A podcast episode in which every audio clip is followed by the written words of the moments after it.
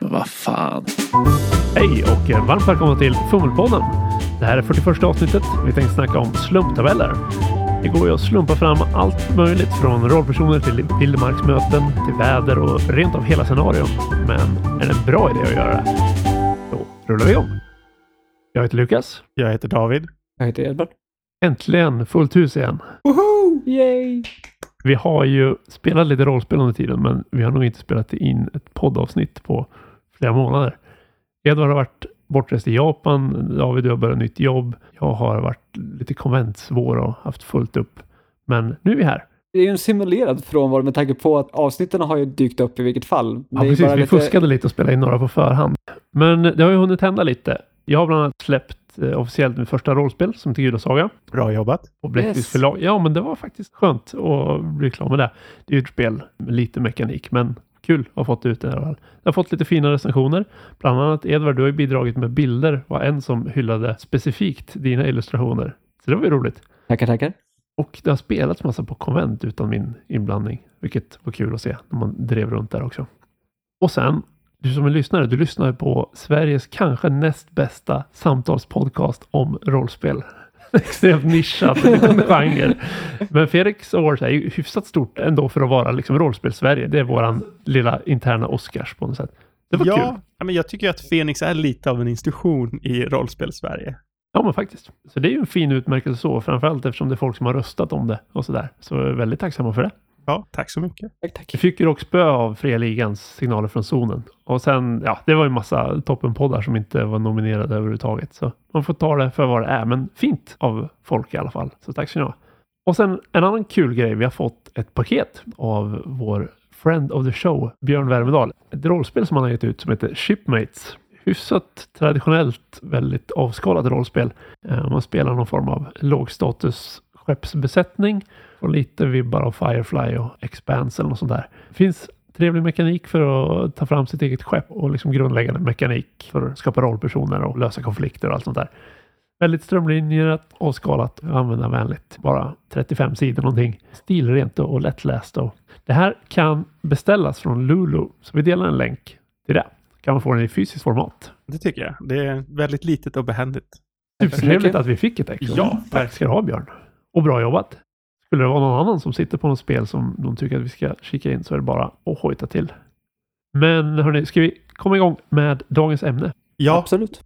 Jag lyssnade på ett avsnitt med eminenta podcasten Nordonost som också sitter och diskuterar rollspel. En av deras spelledare, Mattias, använder extremt mycket slumptabeller för att avgöra saker.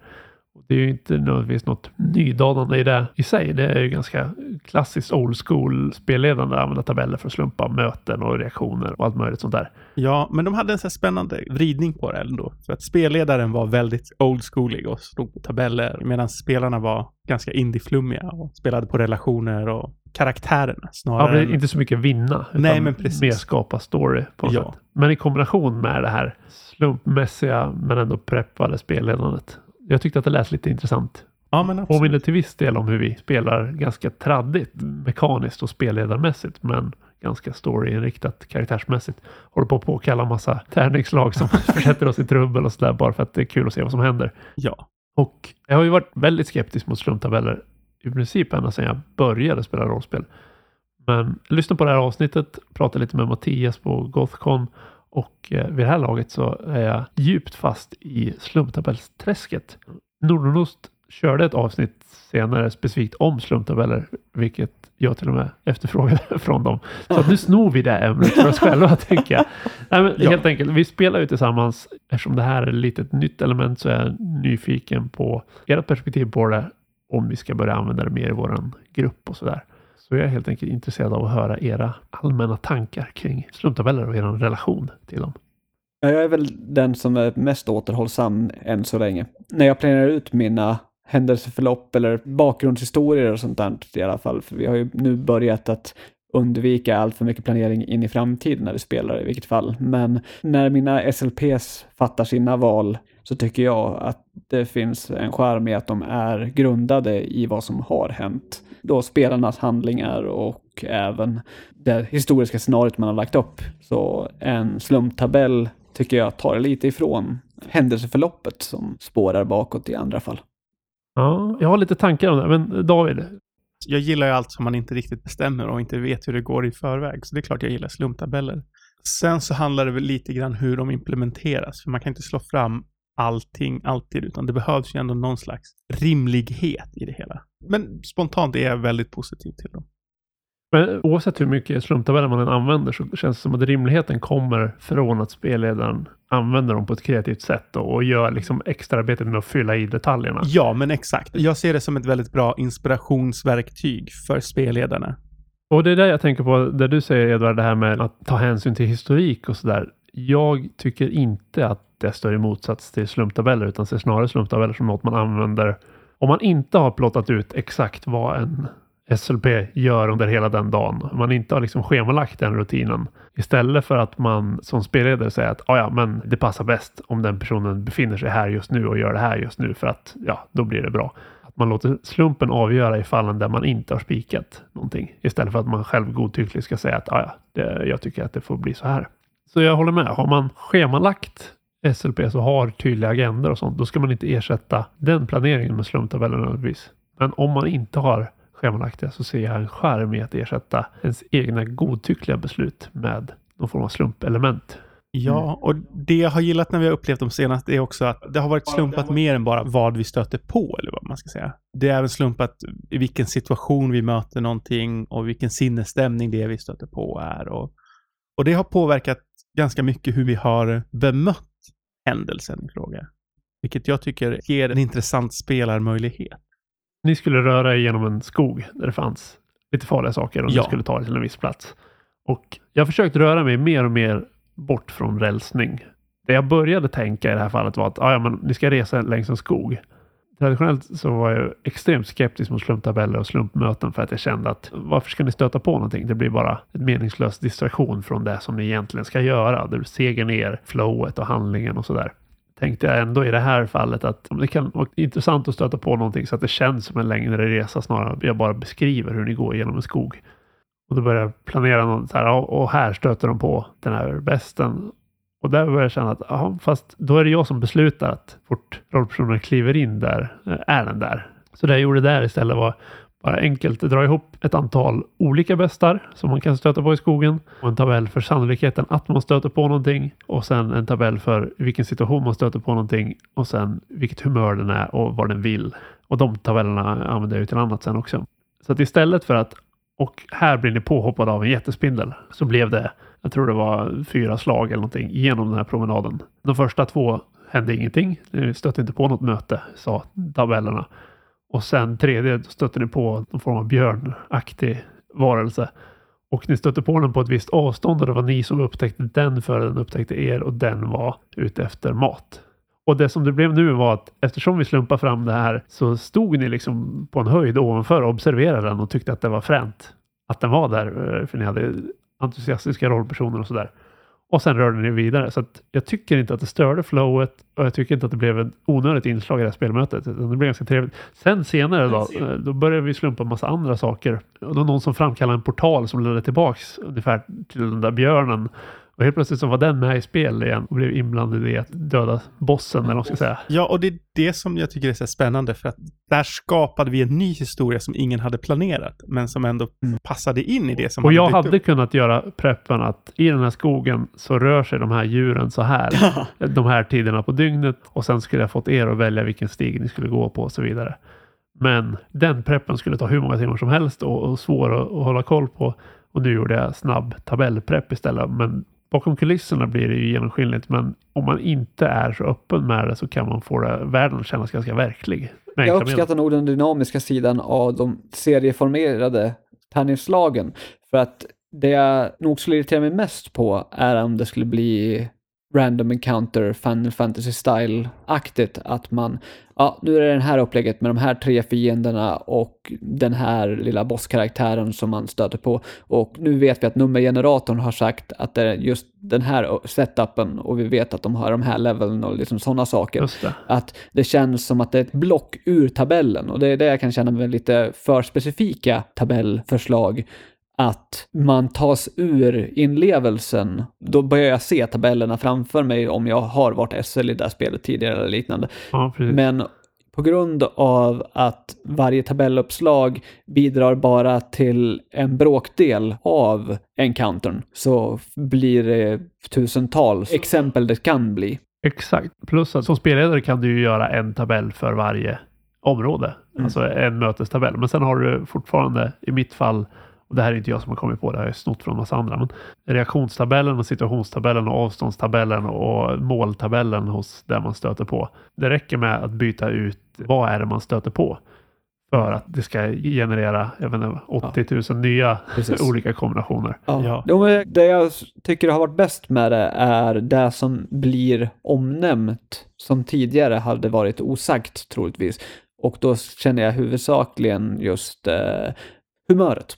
För att så som man har tidigare så är det nästan arketypiskt. Stöter du på en björn i skogen eller en varg i skogen så vet du att den är aggressiv. Det är Ja. dens arketypiska sinnestillstånd. Jag håller med. Det är tråkigt om det är en stridsslumptabell. Eller så här, vilka saker ska man slåss mot på vägen dit man ska? Det beror på vad man är ute efter att spela. Men Abso- ja, absolut. Men i mitt tycke så blir det tråkigare. Lite grann det här, ja men Final Fantasy, precis som du säger. Att ja, nu ska vi ta oss till den här kvarnen. Ja, okej, vi kommer gå igenom fyra strider. Det kommer vara fyra helt slumpade monster på den här tabellen som vi slåss mot. Det blir ju bara jättetråkigt. det blir som en checklista som man ska bocka av snarare än någonting som skapar situationer och story som i och för sig, det, det kan säkert uppstå spännande situationer av det också, men Det blir ju konsekvenserna av de striderna som blir intressanta i sådana fall, Sant. inte striden i sig själv. Det här känner jag att med den flexibiliteten så kan man liksom få en upplevelse att det där var något unikt som uppkom. Och det ska jag ärligt erkänna så att det är någonting jag har uppskattat också, även om jag bara har varit med under två möten av de här uttestningarna av det. ja. Och lite som spelledare också då. Att istället för att, ja okej, och sen nu går de genom skogen så då stöter de på spindeln. Att jag får se vad som händer och sen helt plötsligt har vi då en björn som ni bara ser på avstånd och som inte ser er. Och helt plötsligt får jag spinna vidare på det och, och se vad jag kan göra av det. Och sen får jag se hur ni hanterar det. Och det fanns inget mål med det annat än att det skulle finnas en chans att ni stöter på någonting. Vilket gör det lite roligare för mig för att jag har inte någon aning om vad som pågår heller. Metamässigt tror jag också det kan vara att man blir mindre murder hobo med det här upplägget för att man vill läsa av situationen innan man handlar. Ah, Förutsätter du att allting är en stridsencounter så drar man ju vapen, springer in och hugger. Om man har förutsättningar att det kan hända något annat, då blir man mera nyfiken på att se om det finns andra möjligheter eller liknande. David gjorde ju i det senaste mötet väldigt oförutsedd reaktion till en av de här random encounterna. och den var inte random. Det som är spännande där är ju att båda kändes lika giltiga. Den var preppad att den skulle existera i det Ja. området. Det här var någon form av gigantisk hundbäst som levde på att suga ut energi och ni var inne i satellittorn som hade överladdat på energi. Men sen slumpar ju fram vilket läge ni stöter på den i humör och så vidare. Och, Och då liksom din reaktion att mata den istället för att strida mot den, någon mån tämja den. samma sak där. Det har ju också med slump att göra, även om det inte har med slumptabeller att göra. Men du fick för dig att försöka mata den istället för att slåss mot den. Jag hade ju ingen tanke på hur ni skulle lösa problemet, bara att den existerade där och att den i det där fallet, jag tror att den var lite grinig och ville försvara sitt revir eller något sånt där. Ja. hade slumpat fram. Eftersom du började mata den, sen slog du kritiskt lyckad handling så att allting gick ännu bättre än du räknade med. Ja, Så helt plötsligt hade du en, en hyfsat lojal kompis där som sprang runt och viftade på svansen istället för otäck bäst som försökte suga alla energi ur er. Och det är sånt som slump kan göra på något sätt. Ja, ja, och jag minns att jag förväntade mig för, ja men vi kommer behöva slå ihjäl den här. Men det är roligare att prova någonting annat först. Så att jag gillar de gångerna slumpen är på en sida och jag gillar de gångerna slumpen inte är på en sida. Man ska säga. Ja, det beror ju lite på vilket regelsystem man har också eftersom regelsystemet nu på något sätt afforderar till att köra på en lösning som känns bra snarare än vilken man har högst stats i. Ja. Jag ska ju ta över spelledandet nu till nästa helg. Så att det ska bli kul att se vad det blir för resultat av det. Som sagt, det ger lite mera förarbete i... I en annan riktning. Ja, precis. Men det blir, skapar å, andra sidan en betydligt större återanvändbarhet i det. Ja, precis. Och min nuvarande tanke är nog inte att man ska ersätta all prepp med bara massa tabeller. Nej. För att det finns ju fortfarande ett värde i att eh, preppa platser och personer med agens, att allting inte bara är ren och skär slump. Men det jag tycker om är att man får bort den här spelledargodtyckligheten. För det är någonting som jag haft problem med i många storiespel. Att när jag bara får typ bestämma att ja, sen går allt som jag vill eller och sen går allt dåligt för mig. Då tappar jag lite intresse i det för att det förstör dramat för mig som jag redan vet Mm. hur jag kan styra saker. Mm. Men samma nu då som spelledare, att slippa den känslan också att ja, det blir som jag bestämmer på något sätt, gör att jag själv blir mer engagerad och nyfiken på vad som ska hända. Ja, jag håller med i det du säger, men jag tänker falla tillbaka. Det är en sak som vi har nämnt, men som jag tycker är viktig också. Det är den här, det är ganska viktigt att det skärmas av från spelarna tycker jag, vad det är som är slaget och vad som inte är slaget. Mm. där finns det en nytta med att det är hemligt när man slår på den här slumptabellen. Det är väl extremt subjektivt också, men jag Absolut. håller med. Abs- absolut. Det, det, allt jag säger är jättesubjektivt. Men jag föredrar att Ja, men I min värld så var båda de här mötena vi har pratat om slumpade. Men nu visade det sig att ja, det var bara ett av dem som var det. Det andra var till viss del slumpat. Men för mig så blir det mer spännande om jag bara antar att allting är planerat eller inte Ja. vet vad som är slumpat. Mm. Ja, jag, jag kan hålla med. Jag har inget emot att få reda på det i efterhand. Det kan till och med vara intressant att ha de här diskussionerna om det. Ab- Men när man är i absolut. stundens hetta så vill man att det bara ska flyta på. Exakt. Jag har spelat med folk som kör det omvända då. Att nu ska du slå på den här tabellen. Det här är de möjliga resultaten. Varsågod och slå. Och där finns det ju någon form av ärlighet. För problemet när man börjar slå liksom hemliga tärningslag är att det finns en potentiell risk att man börjar fuska inom citationstecken med Ja, ja. nej det här blev inte så roligt, jag tar det andra. Och det finns en charm med att vara helt låst till att få det här tärningsresultatet att funka på något sätt. Men jag tycker personligen att det inskränker så mycket på inlevelsen, emotionen och gestaltningen. Som du säger, som spelare lever jag gärna i en värld där jag inte vet vad som pågår mekaniskt eller på ett metaplan, utan där jag bara fokuserar på min rollperson och hur hen handskas med saker. Ja, alltså jag litar ju på att ingen av er skulle få för sig att börja så här fuska i spelet och börja ljuga om vad ni slår eller någonting. Sen så handlar det också om, om man slår på en slumptabell, och, ah, men om jag tar det här resultatet istället så blir det lite bättre. Jag ändrar från att den är hungrig till att den är trött för att det passar bättre nu när det är så här natt eller någonting. Jag ser inget jätteproblem med det att man, man modifierar resultatet lite grann. Kan vara en slippery slope, tänker jag. Ja, men, ja. men, men Jag jag, kan hålla med. jag- Alltså som spelledare kan jag ändå tycka att man har någon form av ansvar för att få saker att funka och Mm. Jo, det- dirigera flödet lite grann. För det Ja. finns ju saker som då skulle kunna sabotera immersionen helt om man följer slumptabellerna. Att den här förutsättningen för resultatet av de här tärningarna finns inte. Då får man ju liksom säga, vad är den närmaste varianten av det eller vad får handlingen att inte se? Det kan ju lysa igenom att det var en random encounter som inte hör hemma där. Då har vi ju liksom gjort en otjänst. Ja, men jag, jag tänker på något sätt att om det finns något specifikt som redan är etablerat i spelvärlden eller så pass extremrimligt, det, det är det enda sannolika att det är så här. Då ska man inte ens vända sig till en slumptabell i första läget. Nej, nej, men sen så är jag väl inne på lite grann det här att spelledaren slumpar fram någonting. Och oavsett situationen så är det mer en inspiration att ja, det här är vad som händer. Jag måste konfigurera det så att det Det passar. O- med... Oavsett står det bara ett antal bokstäver som man måste omsätta i den gemensamma imaginära sfären. Så att spelarna gör ju ändå ett kreativt och godtyckligt arbete på den fronten. Ja. nu är det några år sedan, där jag hade en tendens när jag var spelare att övergardera mig. Vi hade en situation där vi skulle gå in i ett rum och jag ville göra alla förberedelser tekniskt sett möjliga för att vi skulle ha en så bra utkomst när vi kom in i rummet som möjligt och skulle strida mot några fiender vi visste var där inne. Och vi hade lagt upp planer för det där och alla bara tröttnade. Och det visade sig, det fanns liksom ingenting att oroa sig för i rummet i vilket fall. Så att överanalysering av någonting SL har presenterat är någonting vi har jobbat oss bort ifrån, vilket jag tror kan vara lite av en räddning nu om det är resultatet av en slumptabell.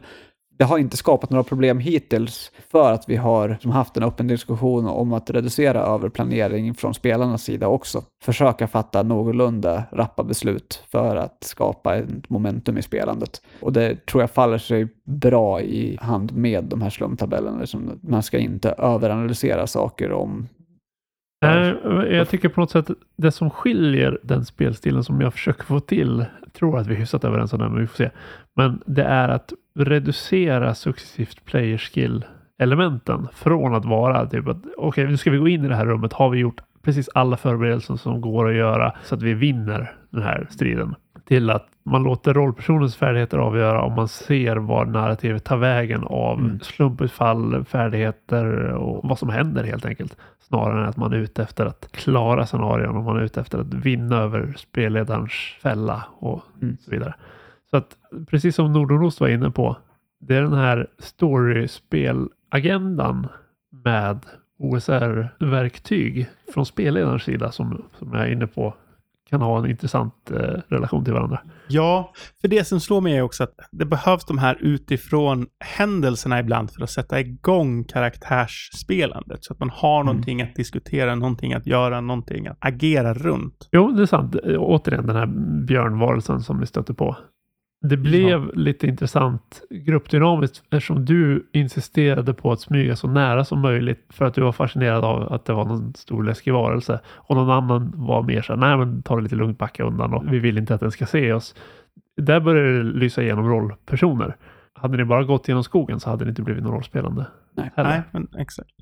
Och hade det bara så här att den försökte slita er i stycken oavsett vad ni än gjorde för val, då hade det kanske inte heller blivit riktigt lika mycket karaktärsspelande. Nej, men precis, för då hade det mer handlat om hur... Överleva, vinna. Ja, överleva, vinna. Hur slåss vi mot den här effektiva? Vilket också kan vara spännande rollspel, men inte där vi är just nu. Nej, nej, men det känns... eh, Jag har varit inne och diskuterat det här lite på rollspel nu, att det känns som någon slags hybrid spelstil där man är ute efter story-effekter, men man använder en hel del traditionella verktyg och då även lite OSR-verktyg. Vi spelar de här tråkigaste delarna av Sagan om ringen. Frodo Vad menar du? Ja, men sen när Frodo och gänget får slut på mat eller går i skogen och stöter på Tom Bombadil och... Det är väl mysigt. Ja, det, ja, det är jättemysigt. Men, men det jag menar, ganska- det blir ju annat också. Det är bara att det finns sådana element. Absolut. Jag tänker, man kan ju använda slumptabeller för att generera andra saker också. Inte bara mötena och reaktionerna. Någon annan tabell som jag har filat på nu, enkel så här, vädertabell. I Willem Perssons Cyber eh, M77 så finns det världens bästa vädertabell. Det är ett cyberpunk-spel. Alla resultat är regn. men, men det går ju liksom att hitta ton där. Och det är en grej som jag har tänkt på. Jag har jobbat mycket på en eh, ganska omfattande fantasyvärld som skiljer sig ganska mycket från traditionell Tolkien fantasy. Den hämtar mycket mer från Sydamerika, Sydostasien, Polynesien och eh, målet har på något sätt varit att det här ska vara en så pass annorlunda värld att den inte känns som standard fantasy. Numenera-världen som vi spelar i nu är också lite åt samma håll. Att den ska vara så pass främmande och förvirrande att man känner att det är en annan upplevelse. Lite Yes. så som jag kände när jag började spela rollspel. Det finns massa spännande saker som jag inte har koll på i den här världen. Mm. Problemet med det är att det blir sjukt mycket setting som ska skrivas och det får man ju ta som spelskapare då. Men det större problemet från ett spelskaparperspektiv är att om någon annan ska använda det här, hur sannolikt är det att någon annan brinner lika mycket för den här skapelsen som man själv gör? Känner att det är värt att lägga ner tiden på att plugga in allting. Och där känner jag att slumptabeller är liksom en klockren lösning att förmedla en setting på ett sätt som gör att man inte behöver plugga den på samma sätt. Det saknar jag i Nominera. Det känns som det ligger mycket krav på att jag ska förmedla en värld som jag inte riktigt vet hur jag ska förmedla och som även om jag läser på så fattar jag liksom inte riktigt hur det ska hänga ihop och hur jag ska få fram den på bra sätt. Så det jag jobbar på i Vindskäl som det här heter, det är att ta fram slumptabeller där slumpmöten på något sätt presenterar världen för folk. Att du har de här udda djuren. De dyker upp i en slumptabell och sen kan man slå upp och läsa på dem lite snabbt. Så att när man reser genom en djungel så är det inte spelledare som behöver planera att då ska de stöta på de här varelserna så att man får ett intryck av världen. Utan det gör slumptabellerna åt den. När de reser liksom genom en bergsrygg så kan man kanske slumpa fram ett litet samhälle som ligger där eller någon frän plats som förmedlar världen. Så det känner jag är ett annat verktyg som kan hjälpa med settingtunga spel. Jo, för jag tycker det kan vara lite intressant just vad som blir sagt. Vädret blir nämnt. Just det. För att annars så är det en form av diffus basväder. Likaså liksom, hur snårig är skogen? Det Precis. kan vara en slumptabell. Alla de där sakerna som är en bikomma, vi är i en skog. Det är ett basfakta, det blir garanterat sagt. Men alla detaljerna som hur tät är skogen, vilken kupering är det och sådana där saker. Finns det en risk att man aldrig får saker sagt? Nej, precis. Där du är inne på den här gråheten. Eh, Det jag känt i Numenera-världen ibland så vad äter man? Ah, ja, men jag äter bara mat får det bli på något sätt. För att annars måste jag snabbt improvisera någonting som är så sjukt främmande Att det inte bara känns som gröt. Finns det då liksom en slumptabell för vad är dagens lunch på, på random tehus? Helt plötsligt kan man få insättning där. Mm. Om man nu tycker att setting är intressant, vilket jag personligen gör. Trudvagn. Alla bilder är träden nästan alltid minst tre meter i diameter. Ja, För att det ska vara en imponerande skog. Som spelledare. Det blir väldigt ofta osagt. Det är en skog. och då tänker man en här uppspaltad tallskog. Ja, precis. Det blir att man är uppe i vattentornskogen här i Eskilstuna. För att liksom det, Det är där man har det relaterat till på något ja, sätt. det blir basvärdet för dina egna förhållanden. Så att om man får någonting sagt är det en större chans att du liksom får tas ur basvisualiseringar till det som är avsett. Ja, det är sant. Även om det är en slumptabell som avser vad som är så blir det i alla fall ett ankare. Ja, det är sant. Man kan ju bara utgå från sina egna referenser så att det blir de man kör på. Så länge man inte får stark input från något annat håll. Alltså så här, jag gillar, det finns otroligt många små antaganden man gör alltid om kulturer. Det, det känns spännande att vädret är en del, klimatet är en del, men också så här, ja, vilken mat äter man, hur bor man, hur går man klädd? I en så här väldigt västerländska fantasy-förutsättningarna man har, så är det nästan alltid det man visualiserar sig på något sätt. Ja. I alla fall jag. Och det kan man ju tycka är bra på många sätt. Alla har gemensamma referenser. Vi vet att vi kan heta Johan och Anna och vi kan hugga ner en tall och äta ett äpple och vad vet jag, rida på en häst. Och vi vet hur det funkar. Man slåss med svärd. Man har en plåtrustning. Det finns en kung. Alla sådana grejer kan vara sköna att förhålla sig till. Men om man då vill ha den här upplevelsen att okej, det är något helt annorlunda. Då ju mer hjälp man kan få, desto mer eh, evokativt kan det bli. Ja. Ja. Ja, och just det här att jag gillar att du sa tehus istället för pub eller bar eller taverna. Mm. Redan det ger ju en tecken på att ja, men det finns inte så alkohol, utan det sociala livet utanför hemmet ser helt annorlunda ut än vad vi förväntar oss. Ja, absolut. På samma sätt som man kan få slumptabeller att eh, ge inspiration till saker som händer så kan man få inspiration till så inslag. Eh, Ja, saker som är annorlunda. och, på, och, och egentligen ännu mer på samma sätt som man kan skippa att planera exakt var varje SLP och varelse kommer att befinna sig vid vilket tillfälle Mm. genom att använda slumptabell. Så kan man skippa all prepp att läsa sig in och memorera och, och omsätta all settingkunskap som finns för att kunna förmedla den och göra något från sig själv av den. Så det är liksom slumptabeller blir någon slags genväg till kreativitet Ja, ja, och och framförallt enkelt att referera till också. sant. Och enkelt att bygga vidare på. Ja, men precis. Som sagt, man kan ta med sig, ja nu gjorde jag en tabell för det här, då tar jag med mig den hit. Eller så byter jag ut de här tre posterna. Ja. Så är konsensus att vi gillar slumptabeller nu? Eller? Ja, jag tror alltså, det är ett spår som jag tror att vi kommer utforska vidare från och med nu. Kan säkert hitta mera fördelar och nackdelar med dem på sikt, men det är ingenting vi har något emot för Vi tillfället. flörtar med det. Ja, ja, jag tror att jag är inne på vad Lukas sa tidigare också, att, att det är ingenting som ska ersätta allt annat. Nej. Men det är ett bra hjälpmedel i själva spelet och till annan prepp. Något annat som jag känner kommer vara oerhört hjälpsamt, det är fyndtabell. Vad man hittar för grejer. Det blir nästan lite Oblivion-aktigt Ja. på något sätt. Att, ja, jag söker igenom, vad har han i fickorna istället för nej, ingenting eller han har ett guld.